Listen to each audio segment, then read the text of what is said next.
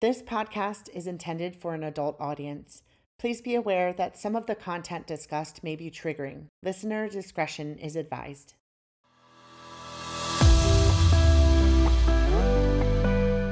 Welcome to Reach Out, the podcast, where we are dedicated to ending sexual violence through advocacy, counseling, education, and more. This is the official podcast of Reach Counseling, located in Northeast Wisconsin. You will learn more about the services we provide and hear from members of our team, sexual assault survivors, and the people who support them. We are so glad you're joining us today and would love to connect with you further. You can find out more about us by going to reachcounseling.com.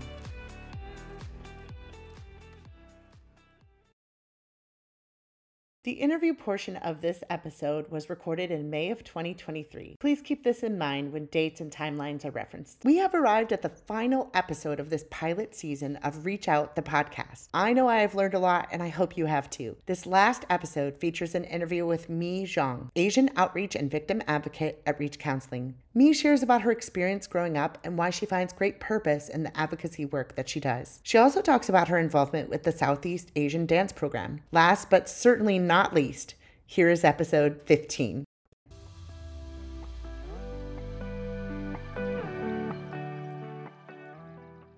Thank you for being here today. Yes, thank you, Jessica, for doing this uh, with Reach and with me. Yeah, absolutely. So, can you tell me a little bit about how you came to be involved with Reach? Yeah, so before this, I was actually working as a lead teacher, um, and then I was also working with children with uh, autism.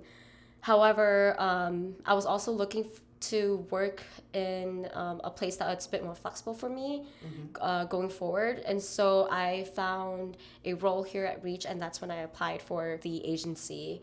Um, I knew of the of Reach about a few years back when I was still in college. Okay. So it was like really amazing to see the work that they do. And I just like, I knew what they were doing, but then at the time I was already with a new internship that I was doing for school. So then I decided to just pull back another year to see when they will have an opening. And so I, when I saw their opening, um, I decided to take a chance on it.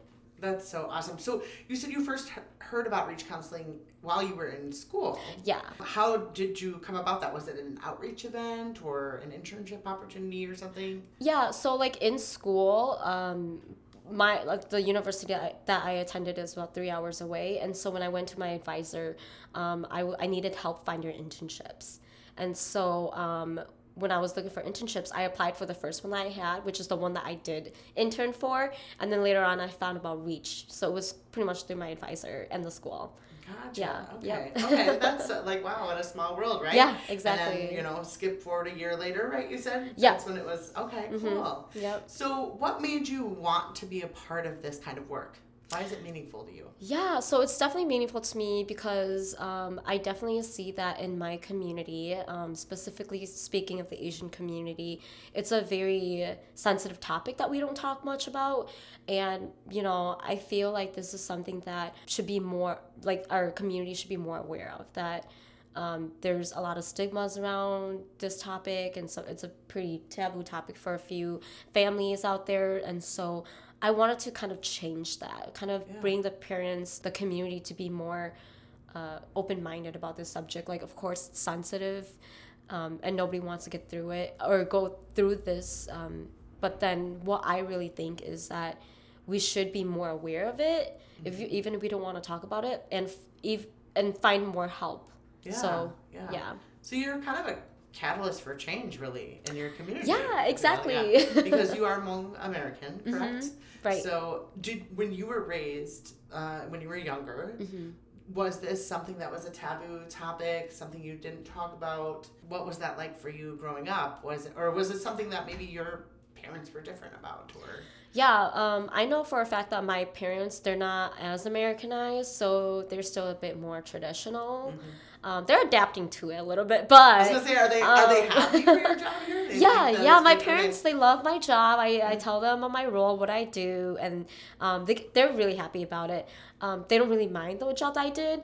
Or I am doing. But um, yeah, growing up, I would say my parents didn't really talk about it with us. Mm-hmm. Um, even if we were talking about sex education at school and we come home talking with my parents about the reproductive system and stuff like that, my parents, right. my mom especially, she wouldn't really talk about it with us until we go through it. Mm-hmm. When our time comes and we go through it, then she'll be more open about it. Mm-hmm. But then like in terms of like sexual assault or um the topic that reach focuses on. My parents they say that because in the Hmong community um, it's just something that the Hmong community may view it as um, something that it's it's not good for like reputation family reputation family pride.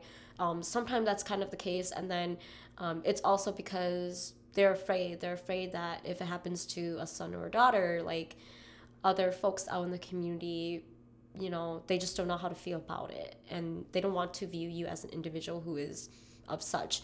And so for your parents to kind of protect your image and kind of protect um, you as an individual they just don't want you to talk about it. Except I, I do believe that there are parents out there that do support their kids if they wish to report it or they do support their kids if they do need the counseling so there is some kind of evolution to this mm-hmm. approach in your community. Yep, now, yep. There's it's still it's definitely yeah. evolving. Um, I would say a lot of uh, younger women out there today they are reporting a little bit more now, mm-hmm. um, because you know I, I want to say I think it's safe to say that a lot of um, the younger generation they need more help and mm-hmm. sometimes they don't depend on well we, we have something called the 18 clan system okay. and so that's kind of um, a system that we use to get help when we have an issue that arises in the Hmong community. We will go to uh, the clan leaders and get help.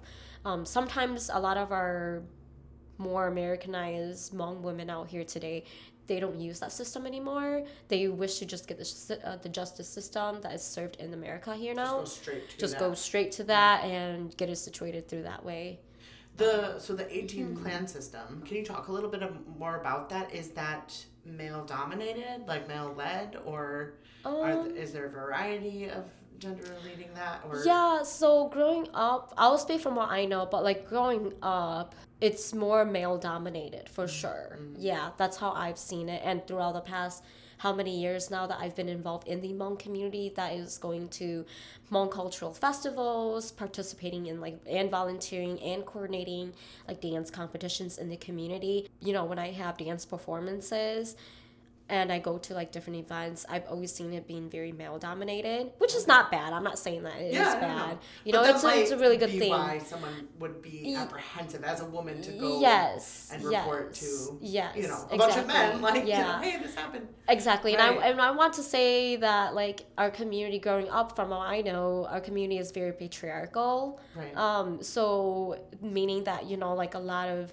um Hmong women, we don't have much voices. And even when we do become very vocal about a situation, we get turned down pretty quickly. Okay. And, or it, even if we get don't get turned down, um, we do get looked down a lot. Um, you know, you could do 10 million things that are very good, but one bad thing that you do, everybody would talk about just that very bad thing. They like focus. It's like a stain. Yeah. Almost. Exactly. Yeah. And so. So is yeah. that what you were talking about earlier when you said that it was like it brought dishonor to your family, or whatever. So like even the fact that like you didn't do anything wrong, you were assaulted or whatever, not you personally, but let's yeah, yeah. talking, you know, someone is assaulted and they report this or they go through the right um, chains of communication. Even with that, it still can be a stain on that person and their family. Yep. So, because sometimes, for example, if a woman goes and get help because she's been sexually assaulted, mm-hmm. um, what would happen if let's let's just say for example if she goes to the higher ups or like the 18 clan leader and stuff like that or her parents or his parents because sometimes what we do in the Hmong community is that if we were to tell our parents they have a messenger who they would um, call and then oh, get this messenger to talk with the the perpetrator's side of the family, especially if they're Hmong. So it's like almost like a mediator. Yeah, kind of. between- Or a liaison, right? Yes. Yeah, yeah. So then they would go and talk with this person. Then they would get the other family involved with what happened to their daughter. I want to say that sometimes some parents do take it very, very well um, in terms of like getting help and stuff like that for their daughter or their son.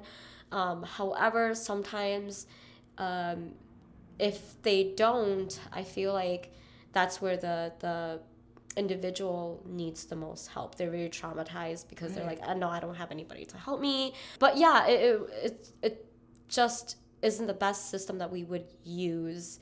Um, but if it does get good, if the parents decide to cooperate with the um, victim's parents um, or something like that, then sometimes yes the process would go pretty well or if they don't sometimes even the victim's parents would be like well what were you wearing what were you doing that made this individual do do, to you right. and if like they're they're questioning something that is very like victim blaming Right. right versus encouraging her or him to be you're gonna be okay like Right. it's not your fault and stuff like that but they'd be like well the reason why it happened to you was because you were wearing like for example like a mini skirt Mm. and you shouldn't or if you knew that they were going to be like this and you don't trust this person why are you hanging out with them at Right. this time of the hour and stuff like that? So like they just have a lot of victim blaming questions versus encouraging uh, phrases for the victim. And so that's kind of how it is but i want to say you know like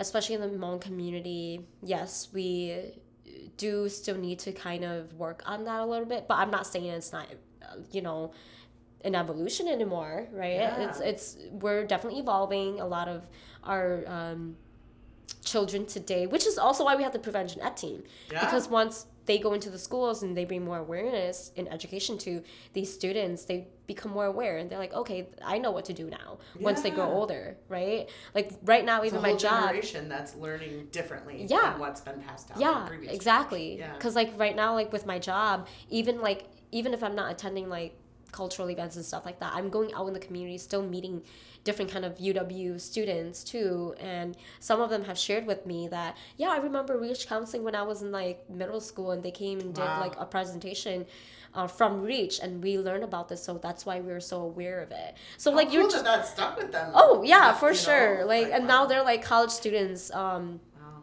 all, all around and so it gets me i'm so excited like when they i hear stuff like that because really like reach is making a huge difference in the school systems too especially and so i've heard a few of those stories and it has made me really happy but like that's what i'm saying it's like just giving that education and awareness to students because once they grow up they'll know because i think growing up like when i was younger in my community because we never talk about it it's like maybe i was never aware of it that was sexual assault either Right. because they're Right. Because you know like i know in the past like just through a personal story of mine um, in the past i have a cousin who was sexually assaulted. Mm-hmm. and like the parents didn't know what to do and stuff like that. And so that was just kind of something that i wish i kind of knew when i was much younger. Like even though i wasn't there to like you know encourage her and stuff like that because i was still a little kid but i think at that time i wish that i could have done something and i could have knew something about it because in the district that i grew up in we didn't talk about any of that growing Right, up right, yeah, that's huge. You mentioned dance a little bit, and Mm-hmm. I know that you have done some outreach using dance Mm-hmm. as kind of a catalyst for reaching people. Could you talk a little bit about your experience with dance and yeah your so work? Dance has always been like a huge passion of mine since growing up. Like i was four and i was already dancing but i was more focused in like i guess school events um, we used to have something called multicultural arts night and i always like every year i always look forward to that very night because young when i was younger i never i never was able to wear Hmong clothes to school and like show off like my beautiful Hmong clothes but like i think dance really paved the way for me to do that especially with cultural events at school when i was in Mm. Elementary school. Um, and then growing up i just started to do dance competitions around the Hmong community um, so I've traveled around like Minnesota, California, and like Minnesota, and those are like the Oh, wow. biggest, the three biggest states that have like, like bigger dance competitions during the Hmong New Year's. Um, so I went to those, and then now with Reach, like before I started Reach Her, I um, coordinated, or I am still coordinating, what we call a Southeast Asian Dance Program at Menasha Public Library. Okay. Um, and so we are like kind of like an LGBTQ friendly, um, cultural friendly, Southeast Asian focused um, dance program. So what we do is we have a lot of the students learning about culture through dance. And so we have speakers that come in maybe once a month to talk about different topics and stuff like that for the students. So they're still talking about or they're still dancing but then they're also getting some education in about culture and different histories too that's so yeah awesome. and reach sponsored one of those right yep Recently? so reach yeah. um so before i worked here i started that and then when i worked here um, i was able to get Kristen, which is our uh, executive director, I was asking her if she would be willing to help with something around that program and stuff like that because I wanted to bring more education to the students about yeah. um, the work that I do. And I know that this is a very, like, sensitive topic, but I think it's also very informational and very important for a lot of our dance students because um, a lot of them are are female, right? right? And so we just want to make sure that you know all our ch- our children and our students are aware of this, even if they're not learning in school. Yeah. Yeah. So um, Kristen was able to um, do that, and then what what happened was uh, we were able to get the sponsorship money and having Reach come and do presentations, helping with that, and then we also did like volunteering work. The money that goes towards that was m- more used for snacks because we do snacks with right. the students. Because after oh, yeah. after some time, some mm-hmm. kids they they want to make sure they get a little rest, so That's we right. do a a few break time and then they get like snack and stuff like that. So that has really helped the students. How did that go over? Like when Reach presented at that event, was that received well? Oh, very well. Okay. Um, so yeah, the we only practice on Sundays, so I was really happy to have the prevention ed team come in on a Sunday. Um, and they came in to do a presentation to three different dance teams. So the first team, they were ages um, five to eight, so five to eight, and then it was very age appropriate. Um, a lot of the parents, we've had some parents that did express that they were a little unsure if they want their child to be involved, so they decide not to come. Mm-hmm. And then some people were kind of unsure, but they still want to come. So we have a variety of different parents that have different thoughts and perspectives on this very topic, but majority of the time we had a very good turnout That's with our great. dancers um, and we did encourage the parents to be there um, especially if they are minors. So mm-hmm. then the parents were there during the presentations, and after the pres each after each presentation, a lot of the parents did express that they really truly appreciate the topics that we were bringing into the uh, the program because not only are we talking about like just culture and like heritage and like food, like Southeast Asian food mm-hmm. and stuff. But we're also talking about like educational stuff in our community. Right. Like we're sharing events, we're sharing different kind of resources out in the community. And so like with with Reach, this is a resource for them to be able to get help and stuff like that in the future if anything were to happen, which I really hope it doesn't. But if it does, like they know where to go. And, yeah. Yeah. But we did have a lot of great comments and compliments about like the presentation itself. Like, oh my mm-hmm. gosh, this is such a cute animated video and stuff yeah, like yeah. that, and very uh, using like very appropriate words in the videos. Right. Um, and right. stuff like that, and like every time you go to dance and stuff, even after the presentation, every time we go to dance, we we would just ask the students like um, okay, let's review. What did we learn last week? What did we learn with Miss Haley and Miss Daisy? Or what did we learn with like the prevention ed team that came during the presentation? And we have the little kids, they, they remember so well. They'd be yeah. like, yeah, we gotta shout, we gotta yell, we gotta run. you know, they're always so good about that. So, that. yeah, like the parents mm-hmm. are very grateful. Well, and you know, something I really admire about you is that you have such an excitement for it, but you also go about approaching a community that is beloved to you that you come from in a really respectful way but also trying to bring them into healthy dialogue about something that in the past wasn't really approachable with maybe previous generations and Yeah. i feel like you're navigating that really beautifully so that's Thank you. that's not easy and thank you for your work in that so, It's not. Yeah. definitely it's not. I mean, um, I have to be honest, sometimes I feel like a little of identity crisis Yeah. during this time that I'm in this role because sometimes i was gonna ask you about that Yeah, well I'm glad Yeah, talk about that talk about if you don't mind yeah, no, no. Like, Yeah. yeah. to be honest, sometimes I kind of feel like that because in the Hmong community, I'm a dancer, right? Right. I'm a dance choreographer. Um, sometimes um, I help being like a coordinator in different kind of like cultural events and stuff like that. And then kind of when people learn about, oh, like what was your professional or profession and career, then I would tell them about being like an Asian advocate for so and so and stuff like that. And like almost sometimes I get like some different kind of reactions, Right. whether they're good or bad. I take it as is. Um, I look at the positive side. I like I enjoy my job. I enjoy what I do in the community. Even like when I'm working, I'm still helping the community. Right. Like I'm still attending cultural events for Reach, and that's something that I love, right? But yeah, uh, sometimes I do feel kind of like a, a moment of identity crisis because when I'm in my role as a sexual assault advocate, turning to being like a dance choreographer, um, it makes me feel some type of way where I need to find my boundaries and my limitations. Like, when should I do this? When should I not do this? And like, when I need to go out in the community, should I go as myself? How I was always known, or um, should I go as like a reach advocate, which I never mind to do it, but it's Right. just knowing setting my own boundaries for Yeah. myself and then not like overworking myself or not thinking too much about like what I should not do and what, what I should do or what I should not intertwine together with my role in the community and with my role at Reach. Yeah, Mm-hmm. yeah.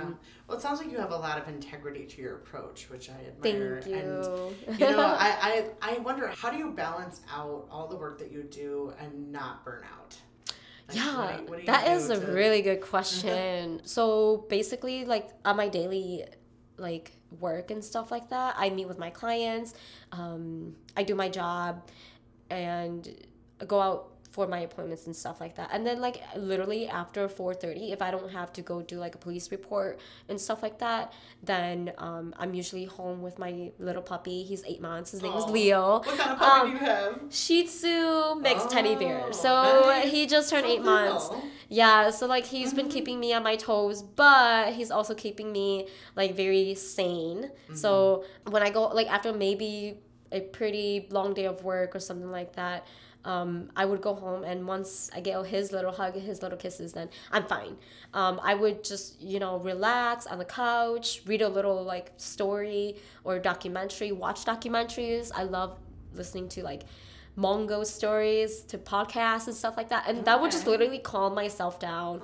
Oh. Um, so yeah, just doing a lot of self love. Like I know in this role, like we, our team as advocates, we always talk about self love, and I know Reach is huge advocates for self love, and so um, yeah, i've kind of like learned to just knowing when not to kind of work on my stuff or when Mm-hmm. because I was sometimes even when I'm working if I need like a 10 minute break I give myself a 10 minute 10 minute break and you end just up being more productive when you do you that too. you definitely find. do I, Yeah. I so agree with that yeah like just giving yourself that 10 minute break to even taking a drink just closing your eyes away from the screen and stuff like that or which is also why I so appreciate my role too because sometimes like I if I have to be on the computer I can but then like I love that I can go out in the community yeah. um, go to like different places throughout the day, right? Because I'm a person where I like to be on my feet and um, I like enjoying the outdoors. So then, like, it's really hard for me to kind of sit in the one office for a full day, which I had done that in the very past, like when I was still in college, and